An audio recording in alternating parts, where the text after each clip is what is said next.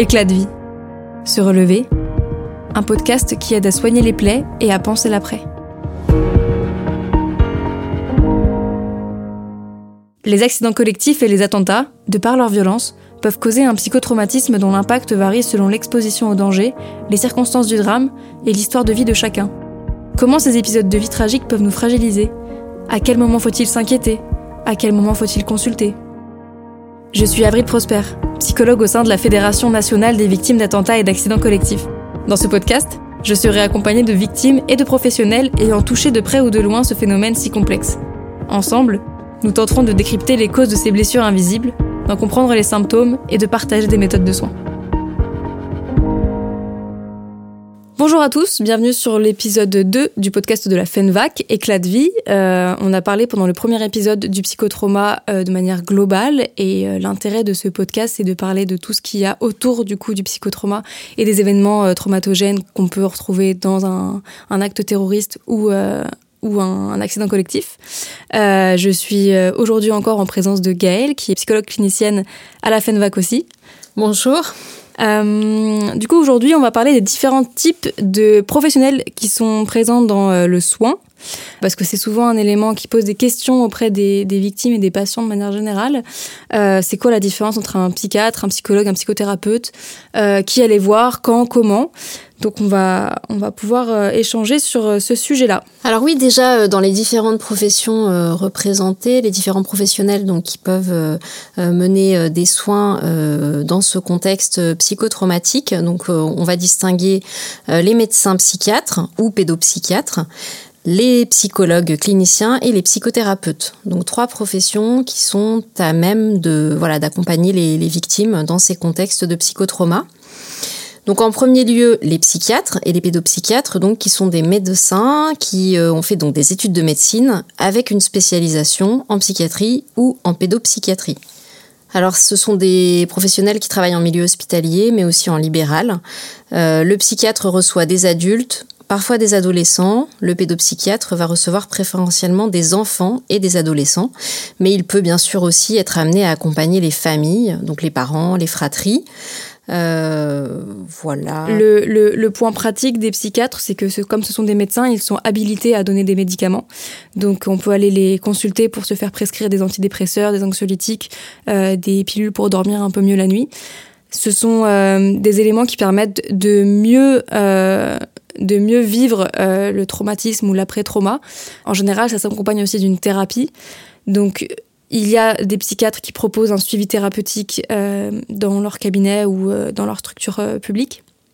Et donc dans ce cas-là, on va voir le psychiatre de manière assez régulière pour évaluer comment les, symptômes se apparaissent, voir les évolutions et puis trouver des, des, techniques finalement pour que les symptômes soient moins présents, soient moins dérangeants et puis pour aller vers du mieux petit à petit après l'événement traumatogène.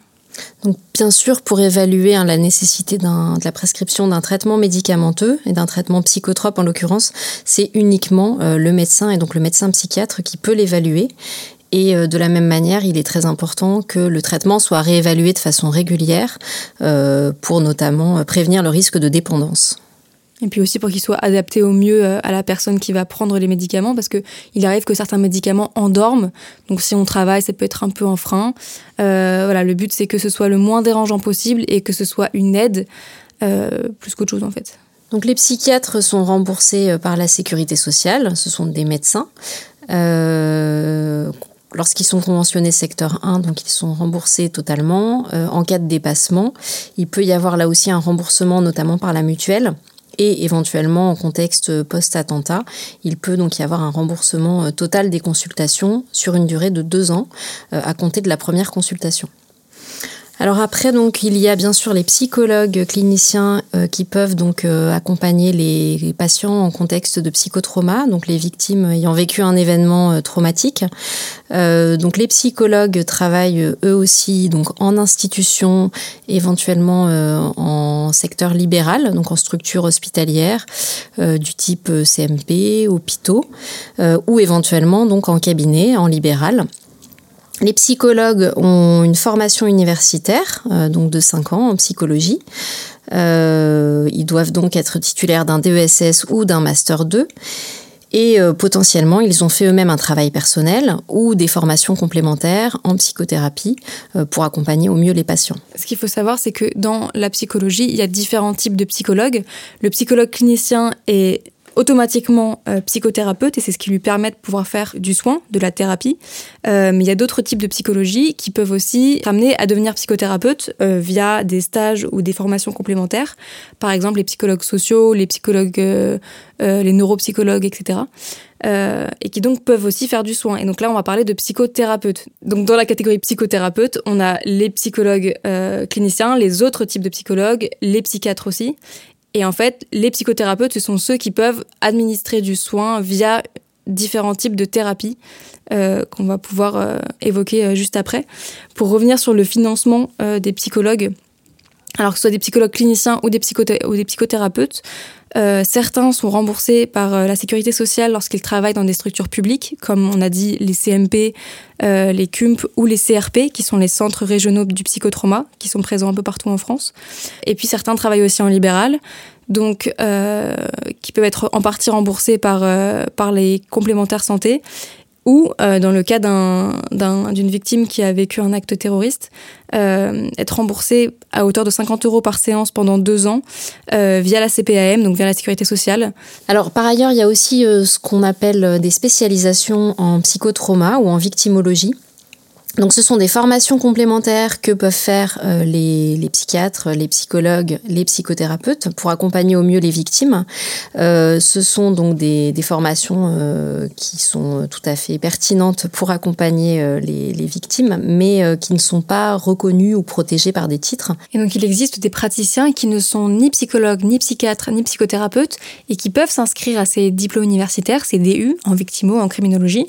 Cependant, comme leur euh, cursus euh, universitaire euh, n'est pas le même que ceux qu'on peut retrouver chez les psychologues, psychiatres et psychothérapeutes, leur titre n'est pas reconnu par l'État, n'est pas protégé par l'État. Ce qui veut dire que pour ces praticiens-là, les patients ne pourront pas demander un remboursement partiel ou total de leur séance. Globalement, donc les psychiatres et les psychologues sont les seuls professionnels reconnus pour pratiquer des accompagnements psychologiques de victimes, euh, qui ont donc un titre encadré. Euh, néanmoins, il existe de nombreux autres professionnels qui peuvent avoir des actions tout à fait bénéfiques pour les victimes, mais euh, dont les titres, les diplômes ne sont pas reconnus par l'État pour faire ce type d'accompagnement et donc leur pratique n'est pas toujours encadrée. C'est pourquoi il faut être vigilant. Euh, ça peut être tout à fait bénéfique, tout à fait euh, euh, positif par rapport à la qualité de vie de manière générale, mais pour autant, il n'y a pas de possibilité de prise en charge des soins et donc de remboursement. Alors quel que soit le titre, la formation, le diplôme, la notoriété d'un professionnel, euh, une dimension fondamentale est le ressenti bien sûr du patient, euh, le fait de se sentir bien, de se sentir à l'aise, euh, que la méthode thérapeutique proposée convienne évidemment. Donc il est important de s'autoriser à consulter différents professionnels pour trouver la personne qui vous convient. Et donc pour revenir sur les différents types de, euh, thérapies euh, qui sont euh, connues et, et, utilisées en tout cas en France, il y en a plusieurs qui sont souvent mises en avant dans le, cas d'un psychotraumatisme. je pense notamment au, TCC, c'est les thérapies cognitivo-comportementales. Donc en fait c'est une forme de thérapie qui est centrée sur les problèmes actuels. ça traite les souffrances psychologiques et psychiatriques d'un adulte, d'un adolescent ou d'un enfant, de couple aussi et de famille de manière générale. Donc en fait, les TCC euh, aident à mieux comprendre les cercles vicieux dans lesquels nous sommes piégés.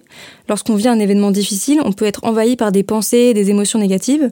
Et en fait, le thérapeute TCC, il va identifier les facteurs qui causent la souffrance et il va aider à repérer les biais de pensée, les croyances et les comportements problématiques pour permettre de prendre euh, de la distance et agir progressivement sur les pensées.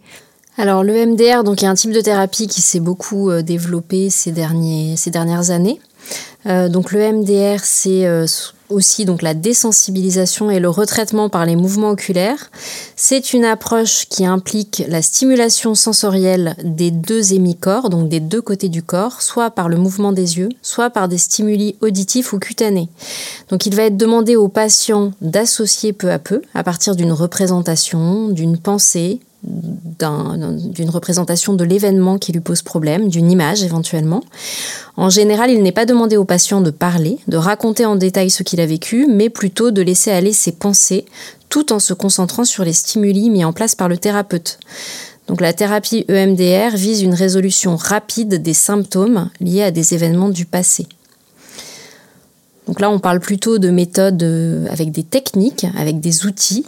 Euh, donc parmi ces méthodes, il y a aussi euh, l'hypnose. Donc la pratique de l'hypnose repose sur l'emploi des suggestions directes. L'objectif est d'amener le patient à modifier ses sensations et ses modèles de comportement. En général, euh, on requiert la participation active du patient pour favoriser le processus thérapeutique. L'idée, c'est que euh, par un état de conscience modifié, euh, cela permet au patient de revivre l'événement et donc de le vivre de manière différente, avec une perception différente pour éliminer peu à peu les affects négatifs qui y sont associés. Donc là aussi une méthode plutôt euh, technique, plutôt outillée. Alors à côté de ça, bien sûr, euh, une méthode classique euh, est ce qu'on appelle la thérapie psychodynamique. Euh, dont le vecteur principal est la parole.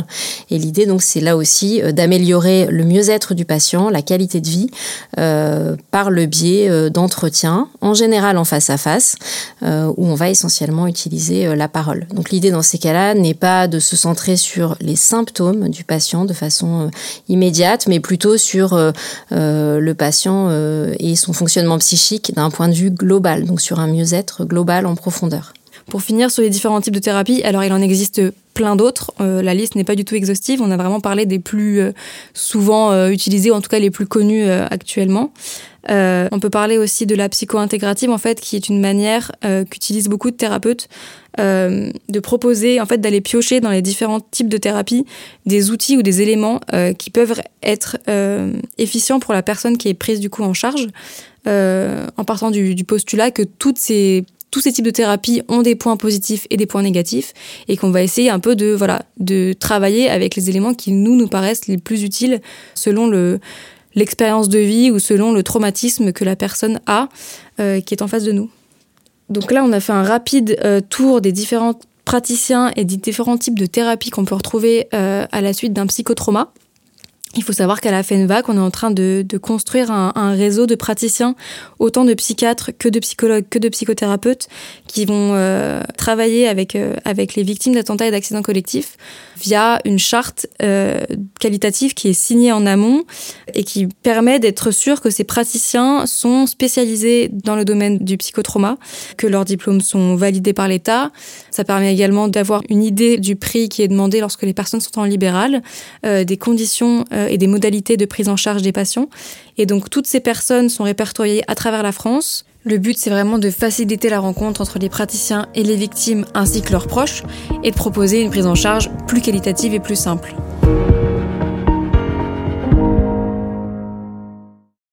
Attention, les informations partagées au fil de ce podcast ne sont en aucun cas un outil d'autodiagnostic ou de soins. Le recours à un professionnel est donc vivement recommandé. À la suite d'un événement traumatogène, il est important de rester attentif aux troubles pouvant intervenir sur le plan psychique ou physique. La FENVAC peut vous orienter vers des praticiens habilités à répondre à vos besoins. En cas d'urgence, contactez le 15.